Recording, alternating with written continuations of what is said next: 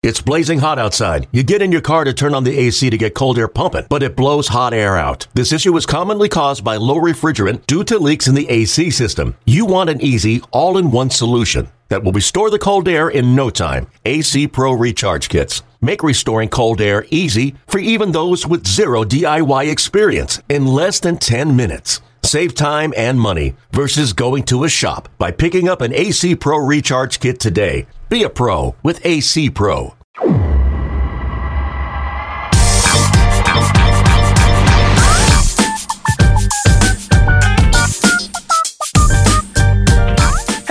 Latest edition of the Show Before the Show podcast, the official podcast of Minor League Baseball, as we are uh, attempting our start for the second time today. I was trying to start with a, a foster dog on my lap, and I was hoping that he was going to do his little sniff into the microphone, and he didn't do it, and then my internet connection got unstable. So we're taking you behind the scenes to let you know that it could have been a very adorable start to this show, and instead it's just me rambling. Hi, my name is Tyler Mon. Benjamin Hill and Sam Dykes are in New York City. How are you dudes? Good. I, I was just about to sniff into the microphone, but uh, I decided to save that for uh, a very special episode in the near future. Right. That's going to be uh, our all um, olfactory episode. It's like a scratch and sniff sticker.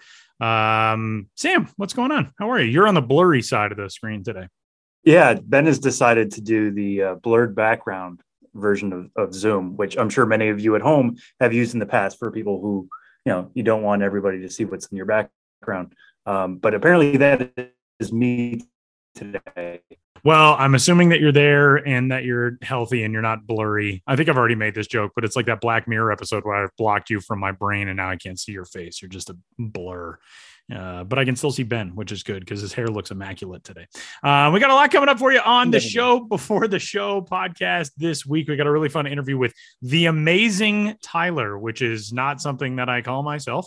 Uh, it is actually uh, an entirely different Tyler. We have multiple Tylers on the show this week. Very excited about it. We'll tell you about the amazing Tyler coming up here in a little bit. Um, as always, you can get in touch with the show. Podcast at M I L B dot com. Uh, you can tweet at us at Ben's Biz, at Sam Dykes or M I L B, and at Tyler Mon. And without further ado, it is time to dive in and tell you about some exciting news as Benjamin Hill uh, is rolling out a brand new dimension to the Ben's Biz Empire, the Ben's Biz Cinematic Universe. Uh, there is a new uh, Ben Hill newsletter, which is dropping, as the kids say, later today. Uh, it is Thursday afternoon now. A lot of you will probably already be on the distribution list for this email newsletter because you're part of the M I L B distribution side. But uh, Ben, tell us about the newsletter. This is really cool. Yeah, you know, as uh, I don't want to say many, but I'm, as, as a lot of people know who followed my career, I wrote the Ben's Biz blog for a lot of years, and that's really where people really seem to start first start reading my work. And it was a great place to just kind of condense and compile all the information that I was uh, becoming aware of week in and week out in the minor league baseball world. And uh, haven't had the blog for a few years, but the newsletter, newsletters and the new blogs, and I'm really excited to have this. Um, you know, every week trivia questions, every week, um, you know, reader engagement things like a uh, question of the week related to some aspect of the minor league baseball experience. Uh, I want people to be in touch. I want people to share their own memories of minor league baseball games. Of course, I want to share news, uh, promos, ballparks, food, uh, you know, my own memories, my own upcoming travels, um, just your one-stop shop for uh, the business and culture of minor league baseball, the Ben's Biz Beat newsletter, the newsletter of minor league baseball fun, fan experience, business and culture, whatever you want to call it. But I'm actually very excited about this. If it does not arrive in your inbox, Uh, just because you're already on them on a minor league baseball distribution list, um, you know, check Twitter at Ben's Biz, email me benjamin.hill at M L B dot com, Instagram, the Ben's Biz, whatever. I will be sharing links. I want as many people as possible to uh, hopefully get on board with this and uh, make it a, not just a place for information, but a place for, uh, you know, some community to build as well and to to share the stories of others in addition to sharing what minor league baseball teams are doing all over the country. So we are talking today on Thursday, April fourteenth. It should appear later today. If I hit send and everything goes according to plan, I'm a little nervous, you know, first time you get nervous, but hit send and we're off. And I'm excited about that. So please subscribe to the Ben's Biz Beat newsletter. The newsletter of minor league baseball fun. Give us the lowdown of what's in this opening edition. What can fans expect in the newsletter going forward? Well, I have a little bit of an overview of twenty twenty-two promos uh, to look forward to this season. Um, have a little spotlight on uh, the Greenville Drive and their Big Joe Davis bobblehead, and a separate story coming on that pretty soon. Um, Big Joe Davis in Greenville, uh, he's kind of a cult hero, a folk hero uh, in minor league baseball circles, big, beefy, bearded first baseman, and he um, gained a reputation last year in Greenville uh, because he, well, one, just fans he saw him and liked him because he doesn't look like an athlete. And you know fans, when they see someone who doesn't look like an athlete, they can relate and they kind of say, hey, if he can do it, maybe I can, or at least there's more of a a connection felt there. But he also lived in a camper throughout the twenty twenty-one season, uh, often along with his roommate, teammate, Stephen Scott. And um, he makes his own sausage, and he's an avid outdoorsman. And there's this sort of legend building up around him. And the, the bobblehead at the Greenville Drive giveaway feature him uh, grilling one of his homemade sausage links while hunkered down in front of his camper. Uh, so really unique thing. Uh, the legend of Big Joe Davis continues to grow. That is in the newsletter. Uh, yeah, I got some trivia in the newsletter, but you'll have to uh, read the newsletter to uh, see and perhaps answer the trivia. Uh, what else is in there? I think we have food items of the week. Uh, this time, I think I uh, focused on the uh, the Akron Rubber Ducks. I believe we talked about this, but their take on the Polish boy, the never saw such a thing. Never saw such a thing. What a weird name for a concession item, but it's got a baked potato bun. And uh, a lot of other things I'm forgetting. Oh, like Jim Weber. Long-time announcer for the Toledo Mud Hens, six thousandth straight game called, which is an amazing streak dating back to nineteen seventy-five. Meanwhile, in Rochester, Fred Costello, organist, is starting his forty-sixth season for the Rochester Red Wings, which, per the team, is the longest-tenured uh, sports organist in professional sports history. So uh, I haven't independently confirmed that, but either way you look at it, forty-six seasons for Fred Costello. Uh, I guess it's actually forty-eight seasons now for Jim Weber, but six thousand straight games.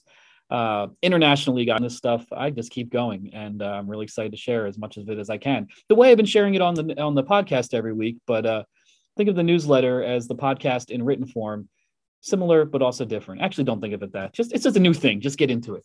Thank you. I, I, I just want to go back to the Big Joe Davis bobblehead real quick, because like you said, there's going to be a separate story on this as well. Um, I'm fascinated by it, not just because Big Joe Davis is a big, beefy first baseman who hits big, beefy home runs. And I think that's what drives his uh, folk hero status. But just how rare is it that we hear about guys getting bobbleheads while they're still in the minor leagues? I know that happens. Like Tristan Casas of the Boston Red Sox, same organization, had a bobblehead night in Worcester this week, but he's a top prospect. So it's usually the bigger names who get the T-shirts, the, you know, the, the bobbleheads, these promotions. How often or how rare is it for a guy who is not a big prospect, is not a big name outside these cities, to get this type of status this quick? It's really rare, because if you think about it, Big Joe Davis, who actually didn't get the Big Joe nickname until he came to Greenville, um, he arrived. He didn't arrive in Greenville until mid-July of the twenty twenty-one season and only played forty-seven games for the team, of which I assume maybe roughly half were at home. And he became so popular so quickly that the team decided in the offseason to make this bobblehead based on this guy playing forty-seven games total. And then for him to start this season in Greenville, to be on a high A team and be with the team while the team is giving away a bobblehead of you, I, I can't think of that happening in the minor leagues uh, essentially ever. And it really goes to show how popular this guy became in such a short amount of time in Greenville. Uh, you know, debut in mid-July, the season's over, uh, you know, less than two months later. And in the offseason, the team makes a bobblehead of you, and not just a bobblehead, but one featuring you uh, grilling your homemade sausage links in front of your the camper that you lived in during the season. I mean, uh, people are getting into this story, and I certainly imagine, especially with a fan base like the Red Sox, um, you know, knock on wood, if Big Joe continues to do well, you know, uh, people in Double A Portland are going to get into it, and Triple A Worcester, and of course, should he get there, Boston. I mean, my goodness, if Big Joe Davis makes it to the major leagues, expect many, many stories on it, and then think, hey, the first or one of the first places I read about it was just a, a humble man named Ben Hill who wrote about it. And think of me and smile. That's all I ask.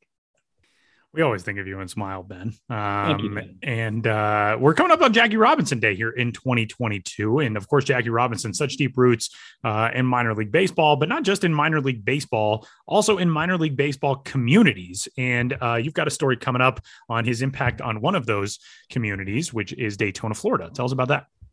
Yeah, well, as we've talked about in the past, um, you know, one of minor league baseball's, uh, you know, industry-wide initiatives this year is called the Nine, and that's dedicated to uh, Negro League history, um, increasing, you know, Black fandom, uh, promoting today's Black players.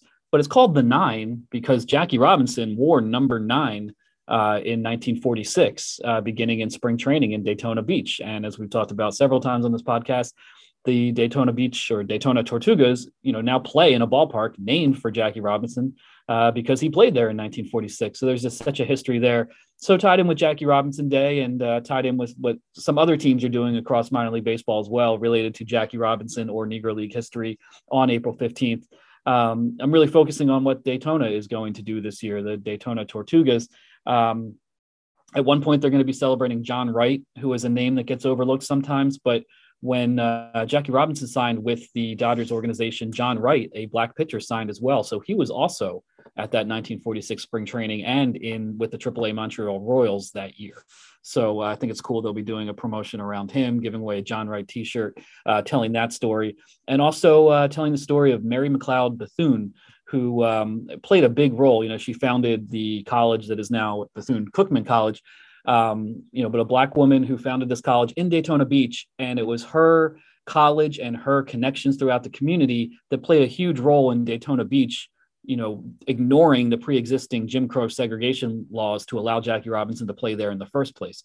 I mean, we often talk about, you know, Jackie Robinson spent nineteen forty-six spring training in Daytona Beach, but I think it's good to look more at the, uh, the question of why, you know, why Daytona Beach? Why did they allow him to play there when other uh, nearby communities did not? And uh, Mary McLeod Bethune plays a, a big role in that. So uh, I think it's cool that when you play in Jackie Robinson Ballpark, uh, there's a lot of areas uh, for historical exploration and education, and cool to see the Tortugas doing that. I'm going to write up a little piece on that as well, which will appear tomorrow. I got a lot of work to do, guys. We all do. It's busy time. Busy time, but that's a good thing. And uh, speaking of busy time, one of the busiest people in all of baseball is coming up in our next segment on this week's episode of the Show Before the Show. Ben, get us ready for the amazing Tyler. Yeah, we talked to the amazing Tyler, Tyler Shore. I mean, you'll hear the interview and we get right into it. So let's just say he's a very busy touring performer, ballpark performer. You'll probably see him in a minor league game this year if you go to a significant number of games. And he has a very interesting claim to fame. If he can lift something up, he can balance it on his nose. And he's made a whole career out of that. Is that not fascinating? Let's listen to the interview.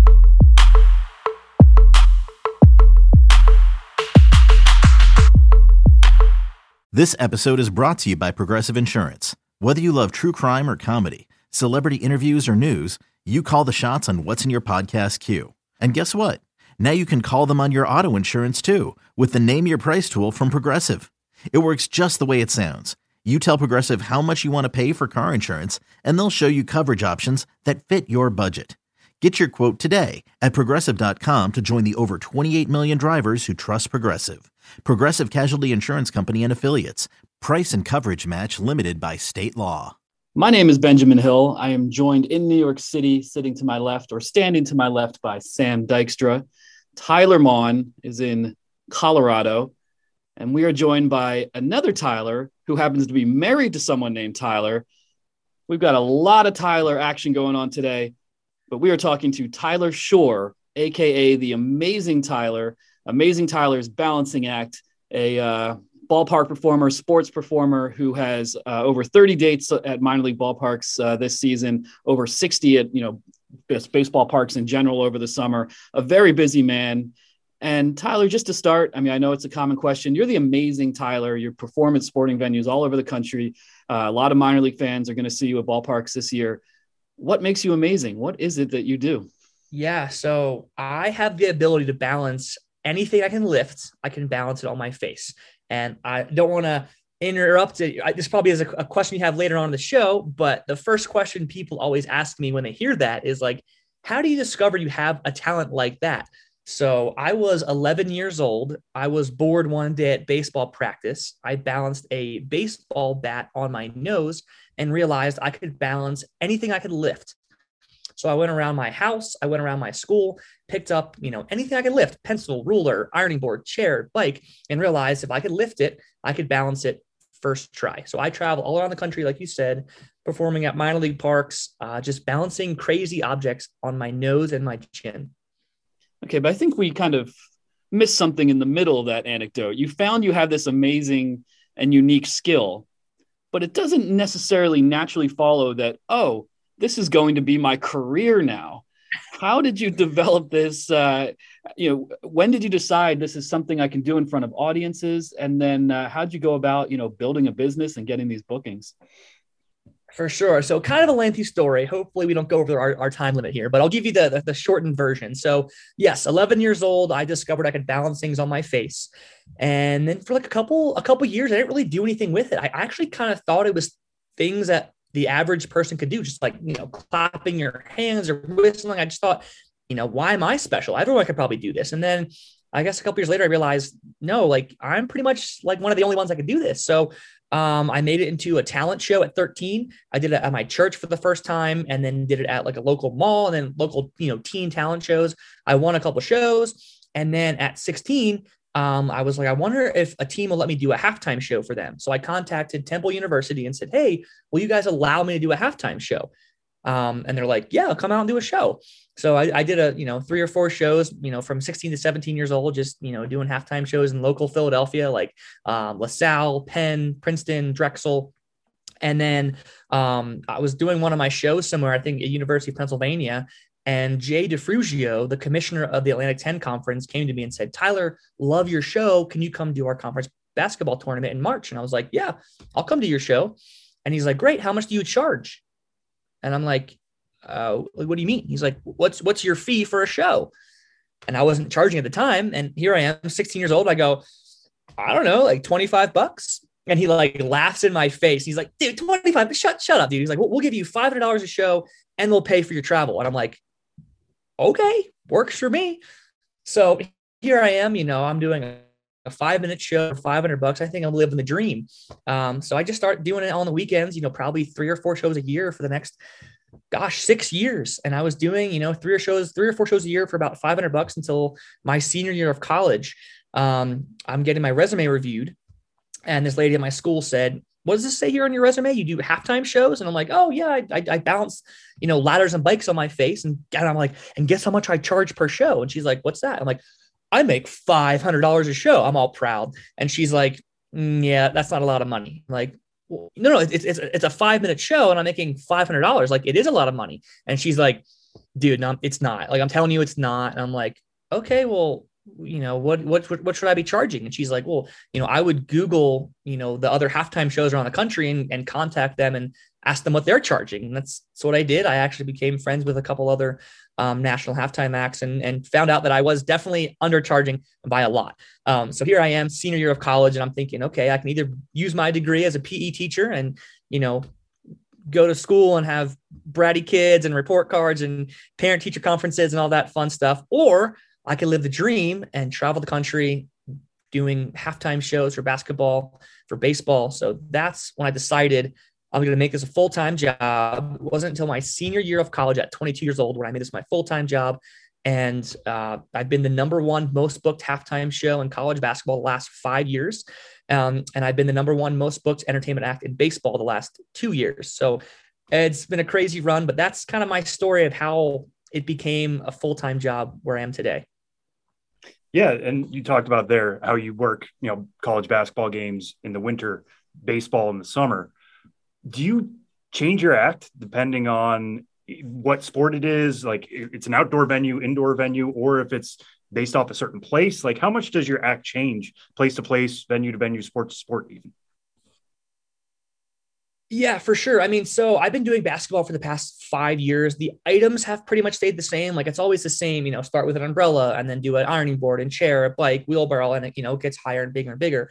Um, the only thing I kind of change is the music. I try to kind of keep up with the, the the current hip songs that the kids are playing on their you know, whatever they call it these days, or iPhones, I guess, really, really haven't gone anywhere in the past four years technology wise. I was going to say like the, the Walkmans or the C D players, but um, no, I try to change up the music every once in a while just to, you know, stay up to date. Um, same thing with baseball. It's pretty much been the same on-field stuff for the past five years. I just try to change the music up. I mean, the only times I do change things up is if a team reaches out to me and says, hey, Tyler, we have Star Wars night this weekend. Can you make it fit our theme? And I'll do a lightsaber, or I'll wear a cape, or a, a team will say, hey, we're doing our, our circus night this week. Can you, you know, fit our promotion? Or it's, you know, breast cancer awareness night. Can you wear pink shoes? You know, so I'll, I'll try to change the appearance or change the props that I balance to fit their promotion. But if it's just a random, you know, Thursday night, Saturday night, it's, hasn't really changed much as far as um, the props, but yes. Yeah, so basketball is a six minute show where I, I climb ladders while balancing, I ride scooters.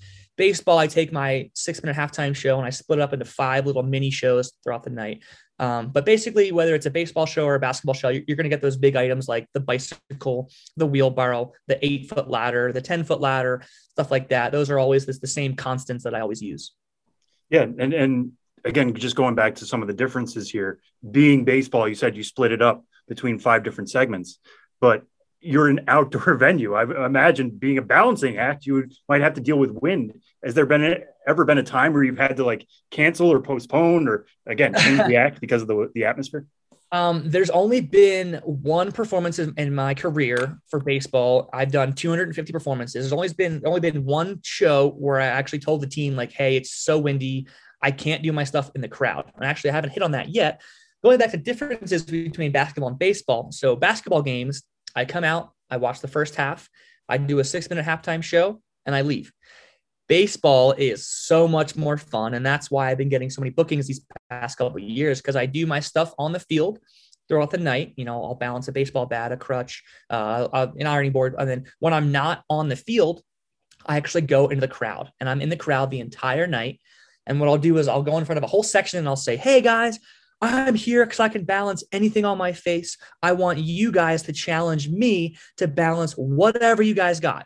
Anything you got, wave it up in the air, throw it my way. I want to balance it. So for two hours or the night, I'm balancing hats, gloves, shoes, water bottles, beers, strollers, prosthetic legs, hot dogs, you, you name it. I have balanced every single thing in the book all game long. So um, the on-field stuff, when I'm doing, you know, the bats and the wheelbarrows and ladders, if it's windy, I might have to shift around a little bit, but I've never had an issue on field with wind. It's when I go in the crowd and people give me, you know, dollar bills or straws or um, bags of chips that, you know, if, if a, a wind gust comes, it might, you know, take me a couple of tries to do that. But I'll try to, when I go in the crowd, I'll try to let the wind die down for a second and then balance it. But yeah, wind is can be a challenge in the crowd. Rain is also an issue. You know, as you can imagine, when I'm balancing things, I'm looking straight up at the item that I'm balancing.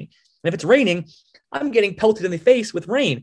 And I also wear contacts. So every once in a while when it's raining, I'll get a big drop that hit me square in the eye and my contact will shift. And now all of a sudden everything's blurry. And it's, you know, all those factors that no one thinks about and, and, until you get there.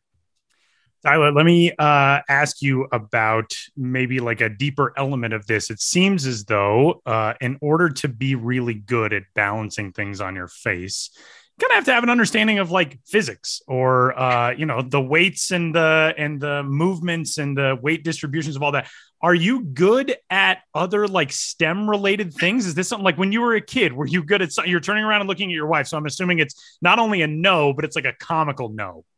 Well, it's a comical no, because I am always falling down. Like I, my wife is laughing because I came home from a show last week. I was in, you know, Texas and Oklahoma and California. I came home and I like tripped through the front door. I came in the room. I like hit myself on the bed. I fell down. I was bringing a suitcase to the living room. I fell down again. Like I am so bad on my feet. I fall down all the time in the airports, on planes. I'm falling down all over the place. So I have awful balance on my feet and phenomenal balance on my nose. And I don't know how I do it. People say like, oh, wow, you must have, you know, you must practice all the time. You must be so, you know, well balanced in life. Like, no, I have no idea how I balance things in my face. I've never had to practice. It's just, it came naturally. It's a God-given talent. Like, and that's why it's so fun. People say like, wow, you must practice a ton, a ton. I practice zero minutes a year. Uh, during COVID, I went three hundred seventy-five days between shows. And I went out for my next show without practicing for those three hundred days, went out, killed it, didn't drop any. It just, I, it's, it's, it's always, I guess it's like riding a bike. Um, but I, I never had to ride the bike. The first, like people ride the bike and fall, fall down. And like, I never even did that. Like the you first just balance the bike down on your nose. Yeah, no, like literally first thing was a baseball bat. And then literally anything I grabbed, I could balance first try. I never had to practice. So um, I wonder if I could, you know, find something in this room that I could balance for you. Um, that lamp, get the lamp. No, I'm just the lamp. The lamp's plugged in. Here, get something that's breakable. One of my one of my favorite things. So when you say, "Am I good with balancing other stuff?" You know, the, the listeners at home can't see this, but this is my favorite thing to balance. These are um, just you know sunglasses, regular right? sunglasses, regular sunglasses. There's there's no Tyler like, spinning them around them. Like a good magician no to make wires, sure that we know. There's no yeah. magnets, there's no strings, right? So I love doing this because this just blows people's minds. He is now balancing them on the earpiece of the sunglasses. Holy cow, that really is nuts. How is that possible? There, I know. There are physics involved in this that don't make any sense. So when you said that, physics, do I have an understanding of physics? The answer is no. I don't know how this works. And, and what's really funny is when I do that trick at baseball games, yeah, balancing baseball bats or brooms or hockey sticks or all that up and down. But when you do that and you balance it by the thing that rests on your ear and it has that weird angle, people always are telling me like, I don't understand how that works. Cause I mean, it's like everything you've been taught for your entire life, physics wise, says your eyes are telling your brain what you're seeing, but your brain says, like, no, that's, that's not possible. Like everything I've learned my whole life says that's not possible. And people ask me all the time, like, okay, like what's the trick? And I'm like, what, like, what do you mean? Like, okay, like, like come on, like, what's the secret? And I'm like, I'm not a magician. Like, you know, how, like when you're, when you're watching a magic act and, the, and the, the magician saws the girl in half, he's not actually sawing the girl in half. He ma- he's making it look it, that what? way. What? He's making, spoiler alert. When um, did this happen? He's not actually sawing the girl, but people, they make it look that way. So it's an illusion. What I'm doing is not an illusion. It's not a trick. I'm actually, I have the crazy ability to balance things on my face. And people don't, don't, don't they always ask me like, oh, come on. Like, where is, is it a magnet? Is there, is there something in your nose? Is there a string? I'm like, I literally just took a dollar bill out of your wallet and bounced it on my nose. It was like, did I, did I plant that bill in your wallet? No, it's all legit. It's so it's fun. Yeah. yeah. So the idea that, that you questions about physics. I don't know how I do it. The idea that you have had like a like a magnet implanted into your nose or your chin, and this is just all an elaborate ruse because of a, a surgical procedure that you had. Let me, you alluded to this earlier. I would imagine beyond the like, how did you discover this about yourself? The follow-up question is always probably, what is the weirdest thing that you have bounced on your nose? But you just happened to throw out there that you've done prosthetic limbs. Uh, what's uh, what's the story there? And is anything as as uh, unorthodox as a prosthetic limb? So again, when I go into the crowd, one of my things that I make sure I tell the people is I say, hey guys, I'm here so I can balance anything on my face, whatever you have, anything you have, throw my way. And they take that literally. And, and I want them to, I'm not, I'm not just, you know, blowing smoke and saying, you know, anything you have. And then like people hold up this, nope, nope, nope, nope. Only things that I approve, like only, um, I can make some jokes there, but I'm not. Um, uh, but no, it's, it's literally anything the fans have. And I've had some pretty crazy stuff, but yes, I have gotten prosthetic legs. I'm on my phone right now, hoping to show you a picture of a couple of prosthetic legs. Here is one when I was in Bismarck, North Dakota. That is a, uh, a fully, it's kind of um, like a, it's like a, it's got a shoe and a big sock on. That's like a hiking boot. That one. Wow. These are, this is no joke.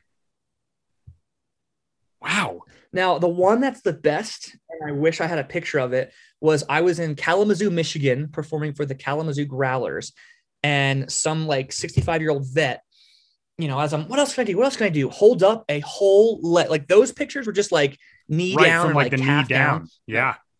This was, this was like butt down. This was a wow. huge thigh, a full leg. And I'm like, oh my gosh. I, I picked up the leg. And it bent at the knee as I went to balance it. And I'm, I'm like, you know, you know, playing the part. I'm, I'm shaking. I'm, I'm the heebie-jeebies, like, Arr! People are laughing. I ended up balancing the whole leg. But, um, I mean, craziest things that I balance. Yes. Prosthetic legs are definitely one of those, you know, weird props. I mean, people have given me wheelchairs. like fifty pound wheelchairs. Those are not comfortable. Um, Holy cow. Those very much hurt. And I guess another question people always ask me is like, okay, does that hurt your face? Uh, yes, it does. You try putting a fifty pound ladder on your face and see if it's comfortable. Yeah. Yes, it hurts. Um, I'm just trying to go through other stuff here. Here's one time I was in Bismarck, North Dakota, or uh, I was in Dickinson, North Dakota, and I'm going through the crowd. Hey, what else can I balance? And someone's like, do my dog, as a joke. And I'm like, where, where's your dog? And they're like, oh, wait, you're serious? I'm like, yeah, I'm serious. Let me, let me balance your dog. Give me this dog. And it was like a, you know, like a four pound dog. Um, what I ended up doing was I took the dog and I put it up into a chair. Okay. And I balanced, I balanced the chair and dog together. This was the most thrilling moment of the crowd's life and the most terrifying moment of the dog's life. The dog but is I up mean, there like, what is happening? It, I, I've people are giving me their food. That's a full ice cream cone on my nose. Um, one of the most popular things that I do at baseball games is I'll take a full like thirty ounce cup of beer. Fantastic. I will put it on top of a water bottle and I'll balance water bottle and beer together. Um, people are giving me trash cans. I'll do a whole trash can. Amazing. Um, but yeah, I mean, the general managers, the team owners, the presidents, they love this because it's something that has never been done before in minor league baseball. You know, a lot of the other national acts, you know, they'll come out, they'll do their four or five shows on the field, and then that's it. They leave. Not with me. I come out, I do my four or five shows on the field, and I literally stay in the crowd for two hours. I visit every single section of the ballpark. And if I'm in a section where there's thirty kids that want me to balance their glove, I will balance every single one of their gloves. At first, when I did this, I was like, hey, you know, you know, let's change it up. I already did a, I already did a glove. I already did a hat. Give me something new.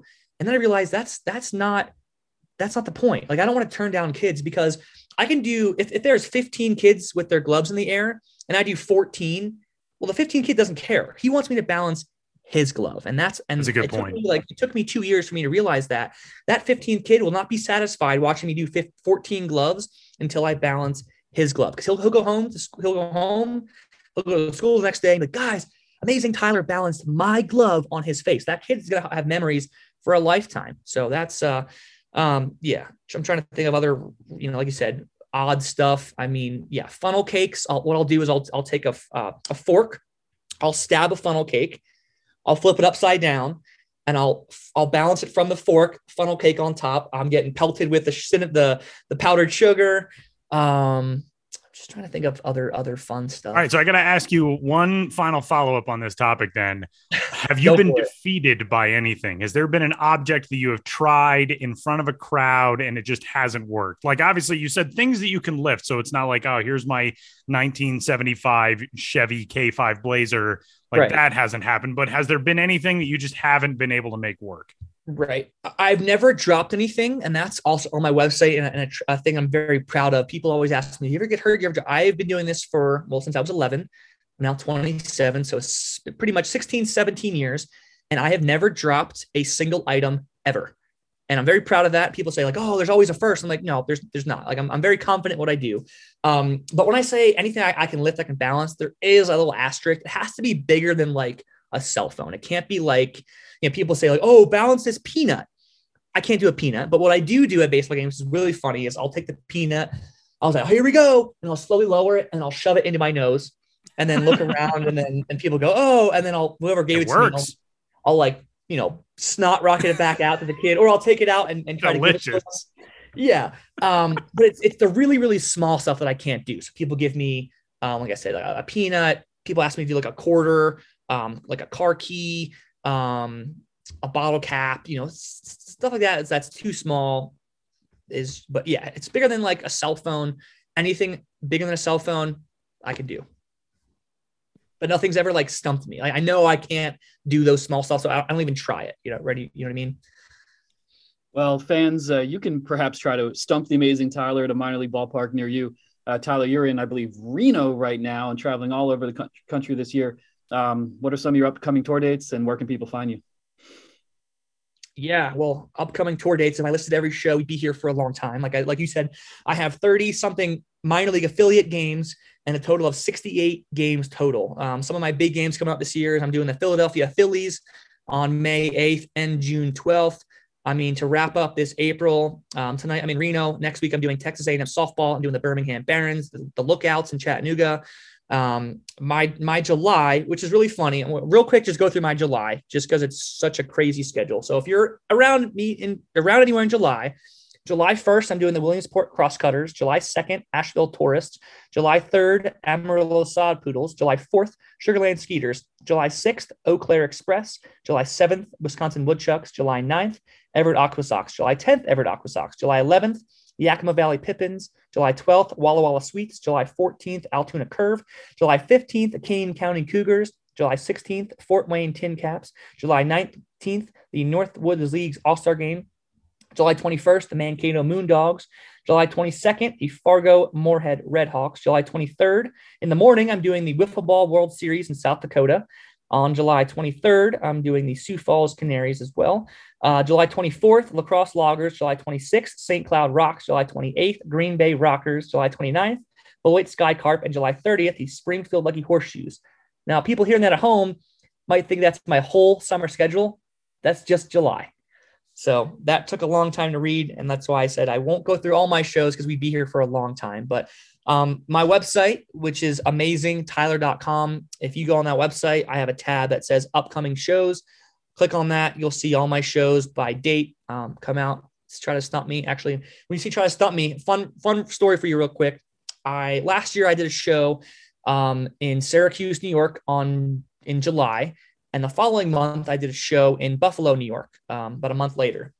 And I'm in the crowd in Buffalo, and I'm like, hey, you guys, what else can I balance? Someone goes, do a vacuum. You know, people always shout out dumb things to, like, do my balance my wife. Like, no, I'm not doing, I'm not balancing your wife. Um, so I was like, oh, do a vacuum. Very funny. And this guy holds up like a thirty pound big vacuum. And I'm like, why, why are you watching a baseball game with a vacuum? And the guy's like, I saw you in Syracuse and I saw you're coming back to Buffalo. So I brought this vacuum from my house for you to balance. And I'm like, how'd you get through security? And they're like, well, it was tough. I was going to ask. Stop me. But once I told them, like, no, today's promotion is a balancing guy. We're supposed to bring him stuff to balance. They let me through. I'm like, I cannot believe they let you through the front gate with a vacuum. But um, I balanced the vacuum. The guy was very happy. And that's probably one of the weirdest things as well, is uh, an upside down vacuum from the handle. Very fun. Well, there you have it. Tyler, the amazing Tyler, coming soon, very likely to a ballpark near you. Bring your vacuum to the ballpark and uh, have some fun. Tyler, thanks so much for joining us on the Show Before the Show podcast. Thank you so much for having me, Ben.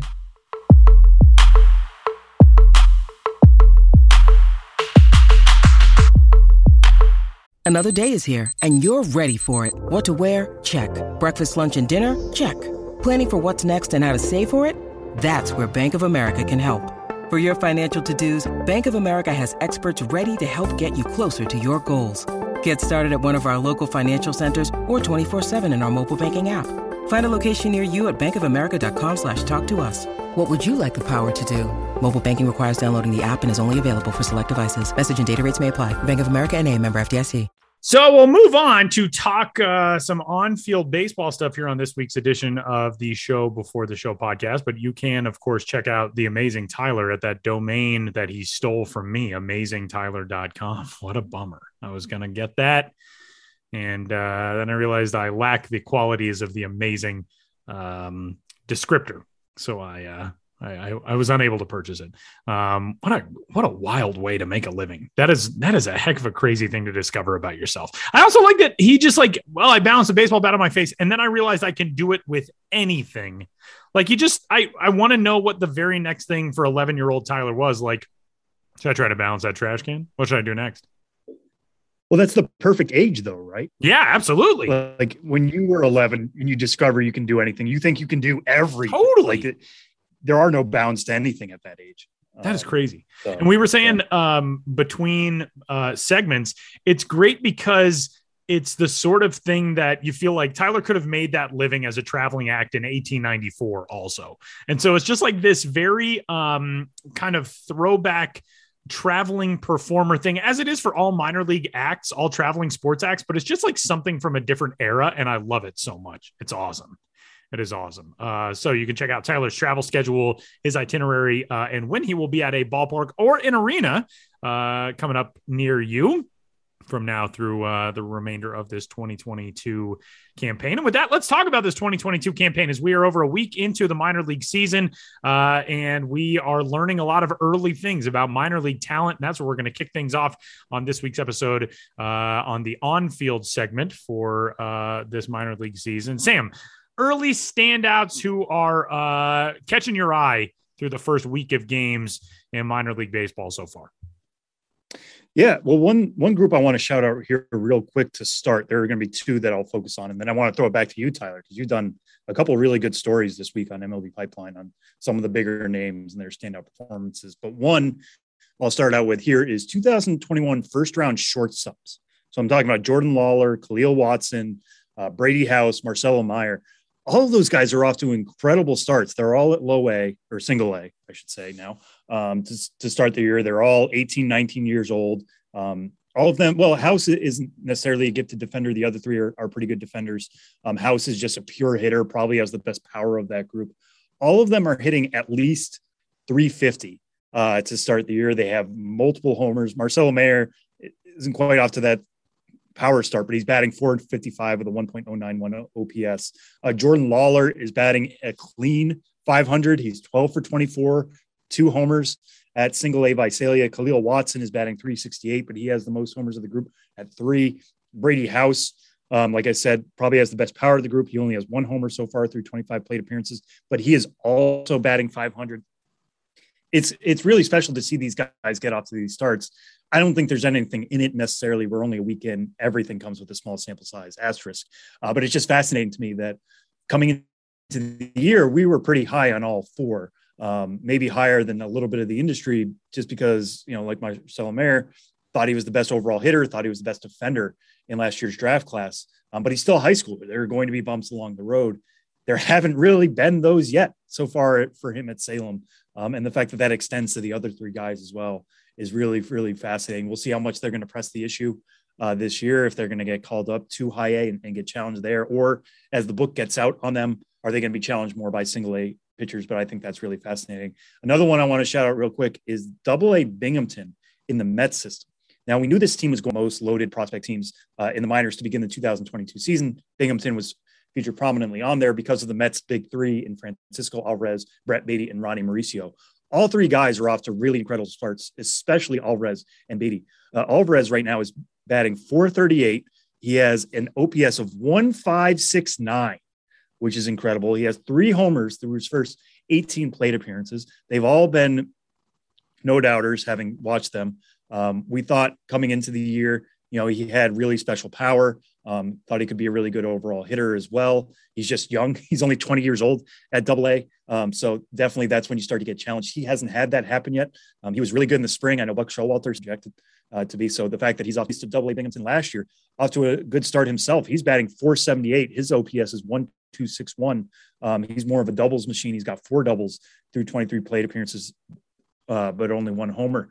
But both of those guys, I mean, coming into the year, I thought Beatty was may, maybe going to help the Mets in the second half. It's crazy to say because, again, Alvarez is only twenty right now. If he reaches his potential this summer, there's every possibility that he could help out the Mets somehow. Uh, the biggest questions for him are defensively, but the N L now has the D H. Would the Mets consider bringing him up and using his right-handed bat down the stretch? I don't want to get too wrapped up into this first week again, but again, Alvarez is somebody we thought could be a gifted hitter, and he has very much looked the part uh, this year so far at double A. So I just want to shout out those two groups, those shortstops and Binghamton, um, as groups to watch here moving forward. But Tyler, I, I really like two of your stories this week. Um, one was on Max Meyer, uh, who had a great start, a perfect start, five inning start for triple A Jacksonville before suffering a calf injury. That doesn't sound too worrisome. And then you had one last night about Nick York staying in that Red Sox system. What can you tell us about your discussions with those two guys? Yeah, those two guys were really fun to talk to. Uh, Max Meyer first, he threw five perfect innings uh, the other night in his start for triple A Jacksonville at Durham. And um, he came out for the sixth and threw a couple of warm-up pitches. And when he delivered, I think he said it was either his first or his second warm-up pitch, he said he just got a cramp, a Charlie horse in the in his right calf. Um, trainer came out. He tried to, you know, throw another couple, stretch it out, do all that. And they made the determination that even though it's not a Clayton Kershaw situation, he's threw five perfect innings in a, a triple A game. Uh, but even though he was throwing a perfect game, they decided just to not risk it and, uh, and pulled him from that contest. But it was really interesting uh, talking with Max Meyer about where he is in the early stage of this season and hearing from him uh, the things that he is proudest of. And he said what he really likes so far this year is the fact that he's been able to really manage his emotions and and keep himself kind of centered and um, and locked in. He talked about how he's had good thoughts in his head uh, through his first couple outings, especially last time out, uh, not wanting to, as soon as he gets back in the dugout after an inning, not wanting to immediately be back on the mound. He's been able to pace himself, uh, you know, take some rests in the dugout, uh, eat a little bit. He said, I, I can eat some food when I get hungry. I asked him, like, what, uh, what are you eating in game? And, you know, it's just like energy bars. I said, I thought you were going to tell me that you make like a big ham sandwich and that's like what you hang out with in the dugout between innings. But um, it was really interesting conversation with Max Meyer. He said, um, you know, he had all of his pitches working. He was able to spot, you know, fastball, off-speed stuff, uh, his secondaries, and and do all of the things that he wants to do in a start in that game against Durham. Um, the the calf situation is nothing uh, huge. He said after the game he was already feeling back to normal, so he should be fine uh, to make his next scheduled start uh, next week. But really interesting stuff for the Marlins third ring prospect. That story is on uh, M L B dot com slash pipeline uh, right now. And as you alluded, Nick York got a chance to talk to him, uh, the Red Sox first round selection from twenty twenty last night. And uh, man, what a fun conversation. Nick York really reminded me of Blake Snell, the conversations that we used to have with Blake Snell um, when we would get to interview him when he was coming up. Just very thoughtful, very forthright with his answers. And the thing I thought was really cool about Nick York was he couldn't stop talking about how much he wants to build relationships and friendships with his teammates. Um, he said, I, I thought this was a really interesting quote from a kid who came out of high school. He said, I didn't get that college experience of being around the same guys, you know, for four years or three years uh, to be a baseball player who then goes into the pro game. Um, so having teammates that he had played with last year in Salem and Greenville, now being back at High A Greenville with him this year, uh, he that's something that that Nick York is delighting in right now. And, you know, he's a young guy. He came out of high school in twenty twenty, but he's already talking about wanting to accept the leadership mantle of the guys who welcomed him to Greenville last year. He signaled out, uh, singled out uh, Tristan Casas, who was the shortstop last year in Greenville when he got there, and how comfortable he helped Nick York feel. And Nick said, I want to be able to do that for guys who are coming up now um, and making their high A debuts or are on this roster for the first time, you know, to start a season. Uh, and that was really cool. But we talked to him because he had five hits yesterday. Hits in all of his first four games at the high A level this year. He did spend twenty-one games there last year. Uh, and something kind of similarly to what Max Meyer said, it's so mental in this sport. And for Nick York, he said his biggest um, point of emphasis for himself this year is realizing that he's going to get to go to bed and do it all again tomorrow. Uh, it's not a circumstance where, you know, if you struggle on one night, you got to wait a week uh, in order to to get out there and do the the things that you can do to erase the memory of a, a bad performance. Um, so living more in the moment of, hey, I want to I want to focus on having fun and working on this process and being able to do that, the results will come. That's been the biggest thing for, for Nick York. So that was a really fun story that's up on the site right now uh, and M L B Pipeline as well. And uh, yeah, man, some cool early season storylines for top prospects uh, across minor league baseball. And that brings us to topic number two for this week's edition, which is uh, we're going to talk about assignments right out of the gate for twenty twenty-two prospects. Sam, the most aggressive assignments that you have seen across the minor league landscape so far this year. Yeah, I have a story up on M L B Pipeline right now documenting and analyzing who I think are the most aggressive, and we'll get to this here in the next segment as well, but the, the least aggressive assignments to begin two thousand twenty-two. And there's two I want to touch on, Tyler. Maybe there have been some that have stood out to you as well. Both of these guys are at the double A level. We'll start in the Marlins system. Another right-hander, after we talked about Max Meyer earlier, Yuri Perez is eighteen years old to start out the year. By the time you guys are hearing this, it'll actually probably be his nineteenth birthday. He's turning nineteen uh, this Friday, but still, he was eighteen years old to start the year. The Marlins started him out at double A Pensacola. Now there's all sorts of things that go into this. first off, I think part of it was to get him out of the cold of the Midwest League. If he had started out at High A Beloit, where he made some starts last year, um, it would have been a cold atmosphere. It would have been probably difficult for him. Um, but also, you know, when we were putting together our top one hundred this year, there was some feedback that Perez might be their best pitching prospect. And that's in a group that involves Sixto Sanchez and Max Meyer and Edward Cabrera. I mean, it's a loaded pitching group for the Marlins. He's as raw as anybody there, but he's also, his ceiling might be higher than anybody as well. Um, he's got three above average to plus pitches. The fastball is his best, but he has a plus changeup, which is not something we often say about uh, eighteen year olds. He has good control, which is really promising because he stands six foot eight. He's listed at two twenty, but he looks like a beanpole when you watch him pitch. Um, it, it's just fascinating to see the Marlins push him that quickly. Again, I think weather might have something to do with it, but also if they thought he only needed three or four starts at High A before he was ready for Double A, maybe get him those starts in the warmer atmosphere, in the warmer climate, um, let him overcome some struggles. He did. It, it was a okay start uh, at Pensacola. He seemed to do well the first time through the lineup and they figured him out the second time through. Um, so go, carrying into his second start, he has a six two three E R A. He pitched four and a third innings, struck out five, only walked two.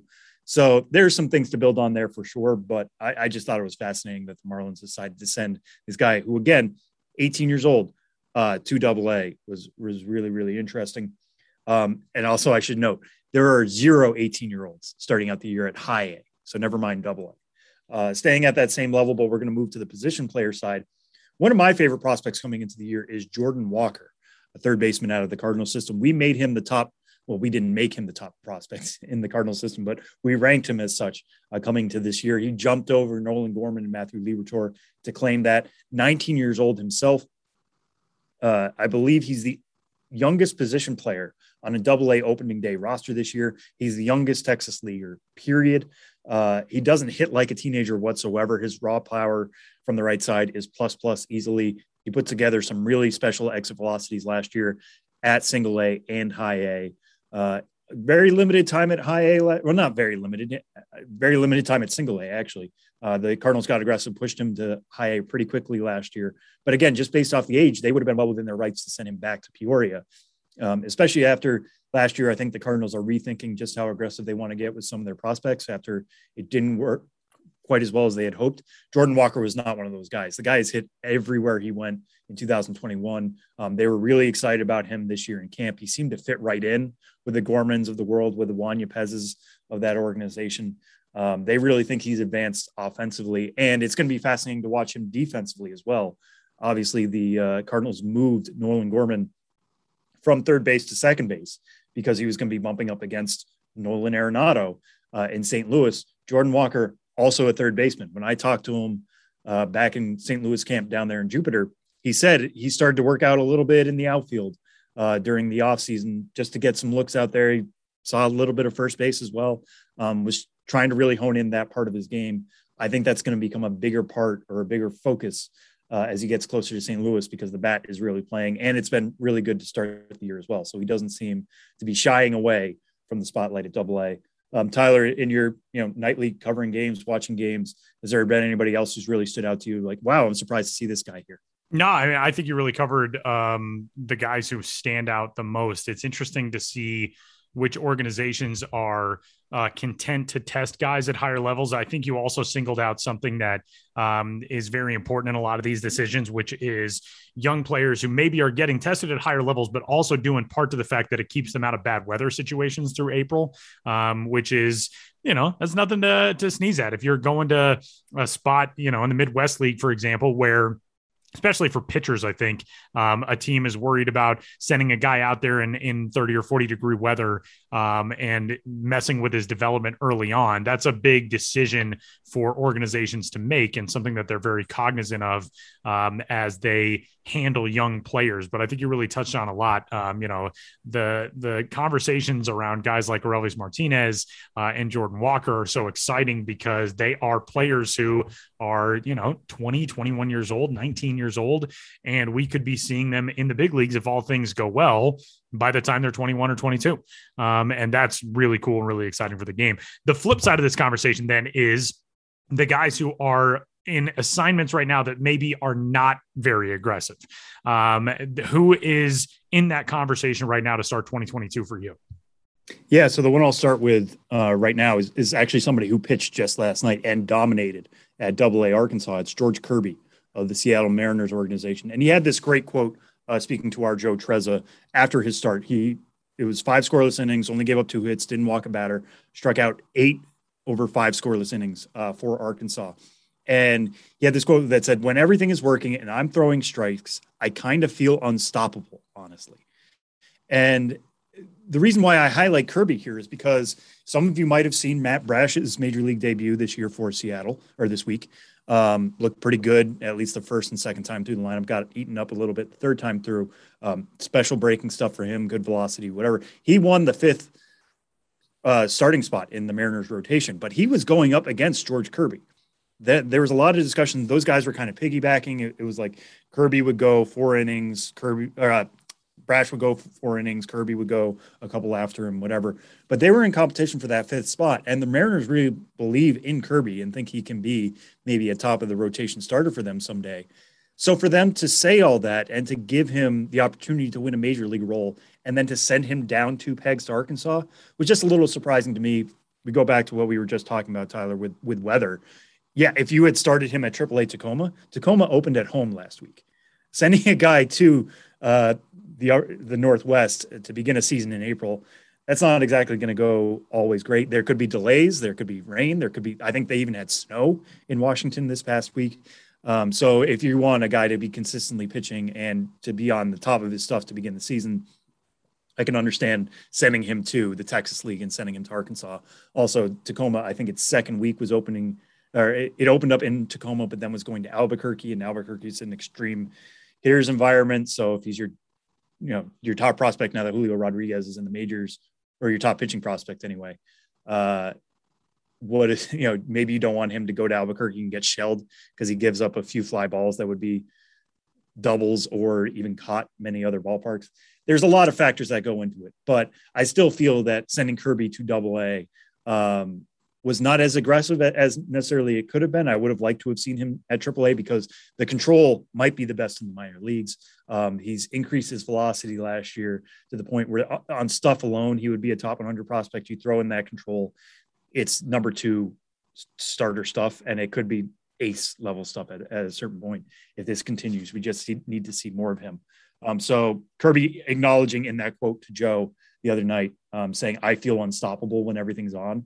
He's certainly proving it early, uh, and I would not be surprised if he only gets one or two more starts there for Arkansas before he moves up uh, to join the Rainiers and gets one step closer to Seattle, and maybe we even see him in Seattle in the first half of the season, depending on how their rotation kind of shakes out. Um, but, yeah, that's that's the major one that stood out to me. I, I had a couple other ones in the story. Um, obviously, O'Neill Cruz being back in Indianapolis, that's been broken down to bits everywhere.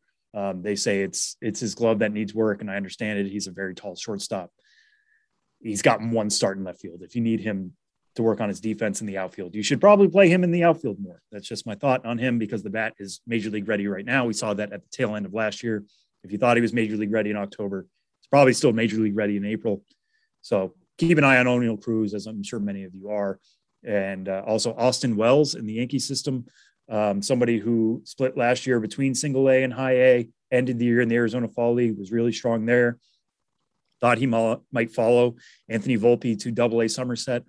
Instead, the Yankees are, are keeping him at high A Hudson Valley. Defense is the major question with him, even more so than it is with Cruz.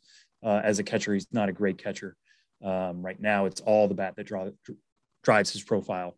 Uh, but still, like you can work on your defense at Double A. And I think he, we're going to get to the point where if he's hitting three hundred, three fifty, slugging five hundred, Uh, by the end of April, he's going to, the bat's going to need the challenge no matter where the glove's at. So just a couple of ones to keep your eye on. Those are probably going to be early movers um, based off what their opening assignments were. And there are various reasons for that, but um, just a little surprised by where those guys are starting out two thousand twenty-two. I've got one for you that I don't think is necessarily a non-aggressive assignment. I think it could be a um, a weather sort of situation as well, but also one that may uh, push a guy pretty quickly. And that is last year's one one Henry Davis, uh, who right now is with High A Greensboro. I completely get the assignment. He only got a chance to play eight games last year as a pro player. He played two uh, in rookie ball uh, in the Florida Complex League. And then he did make it up to Greensboro for six games before the end of the season there. But I don't anticipate that Henry Davis is going to be there for long. The Louisville product, um, who, you know, he comes in already with uh, outstanding tools across the board, a reason why they uh, were able to nab him with the first overall pick, the, the Pittsburgh Pirates. They have sent him uh, to get his start this season at Greensboro, and already there he's OPSing nine eighty-four. It's only five games, but I would imagine that Henry Davis is probably going to push himself uh, sooner rather than later. The thing is, put him at double A, all of a sudden he's in Altoona, uh, an unpredictable weather spot as well, a place that can be very cold early on in the season. So, you know, these are things that are taken into account. So if you look at where a guy is and think, wow, that's a weird assignment, a lot of times there are um, further, especially for what seem to be less aggressive assignments, a lot of times there are further conversations than just, oh, well, we're slighting this guy, or we don't think this guy is ready, or X, Y, and Z. Um, but somebody to keep an eye on is certainly uh, last year's first overall pick, Henry Davis. And um, that'll do it for our, our on-field conversation. We got a very fun episode of Ghosts of the Miners ahead. And then Sam and I are back to wrap up the show coming up next.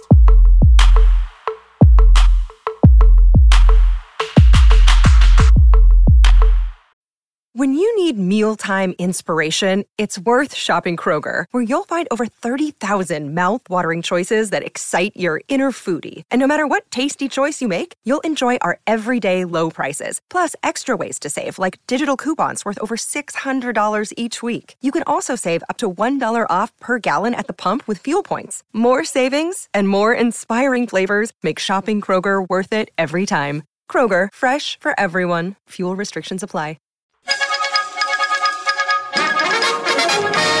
We interrupt this podcast to bring you another thrilling edition of Ghosts of the Miners. Now, here's your correspondent and host, Joshua Jackson.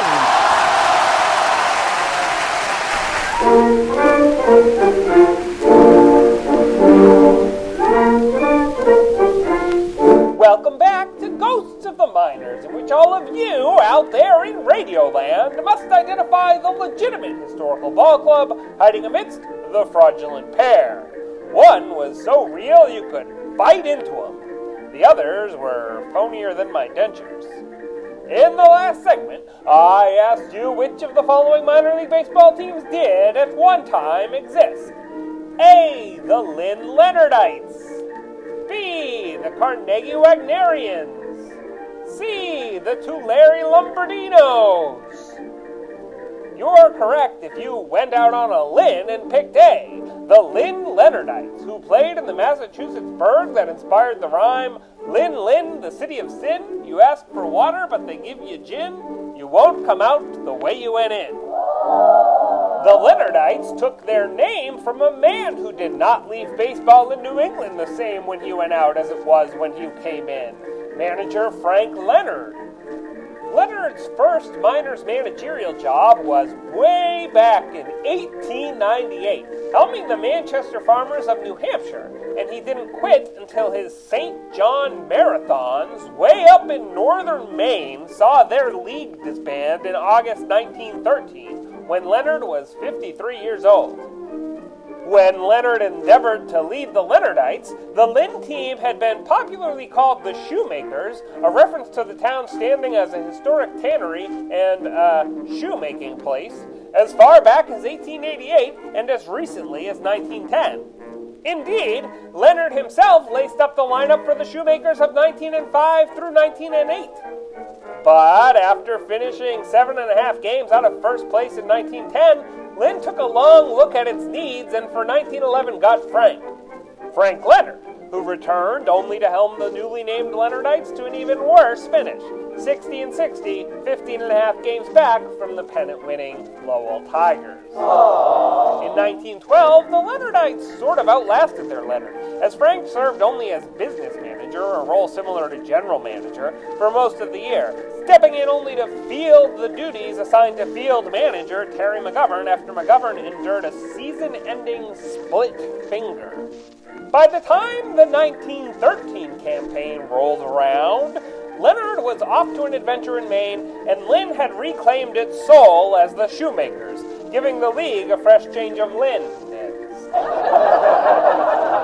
And that's how the Leonardites lost their status as neophytes.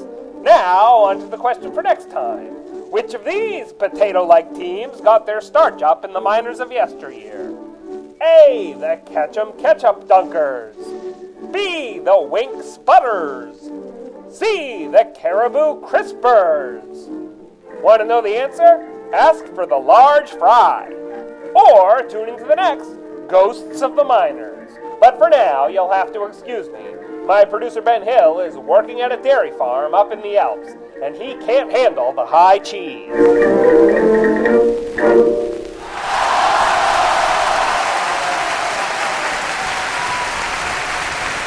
Final segment for this week's episode of the Show Before the Show. M I L B dot T V is your place to catch all of the top talent across minor league baseball. Sam, what are you watching on uh, M I L B dot T V this week?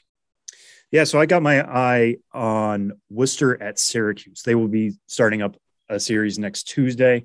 Um, the reason I got my eye on that is because Tristan Casas, um, top Red Sox prospect, you know, knocking on the door of the major leagues, obviously started out this year at triple A.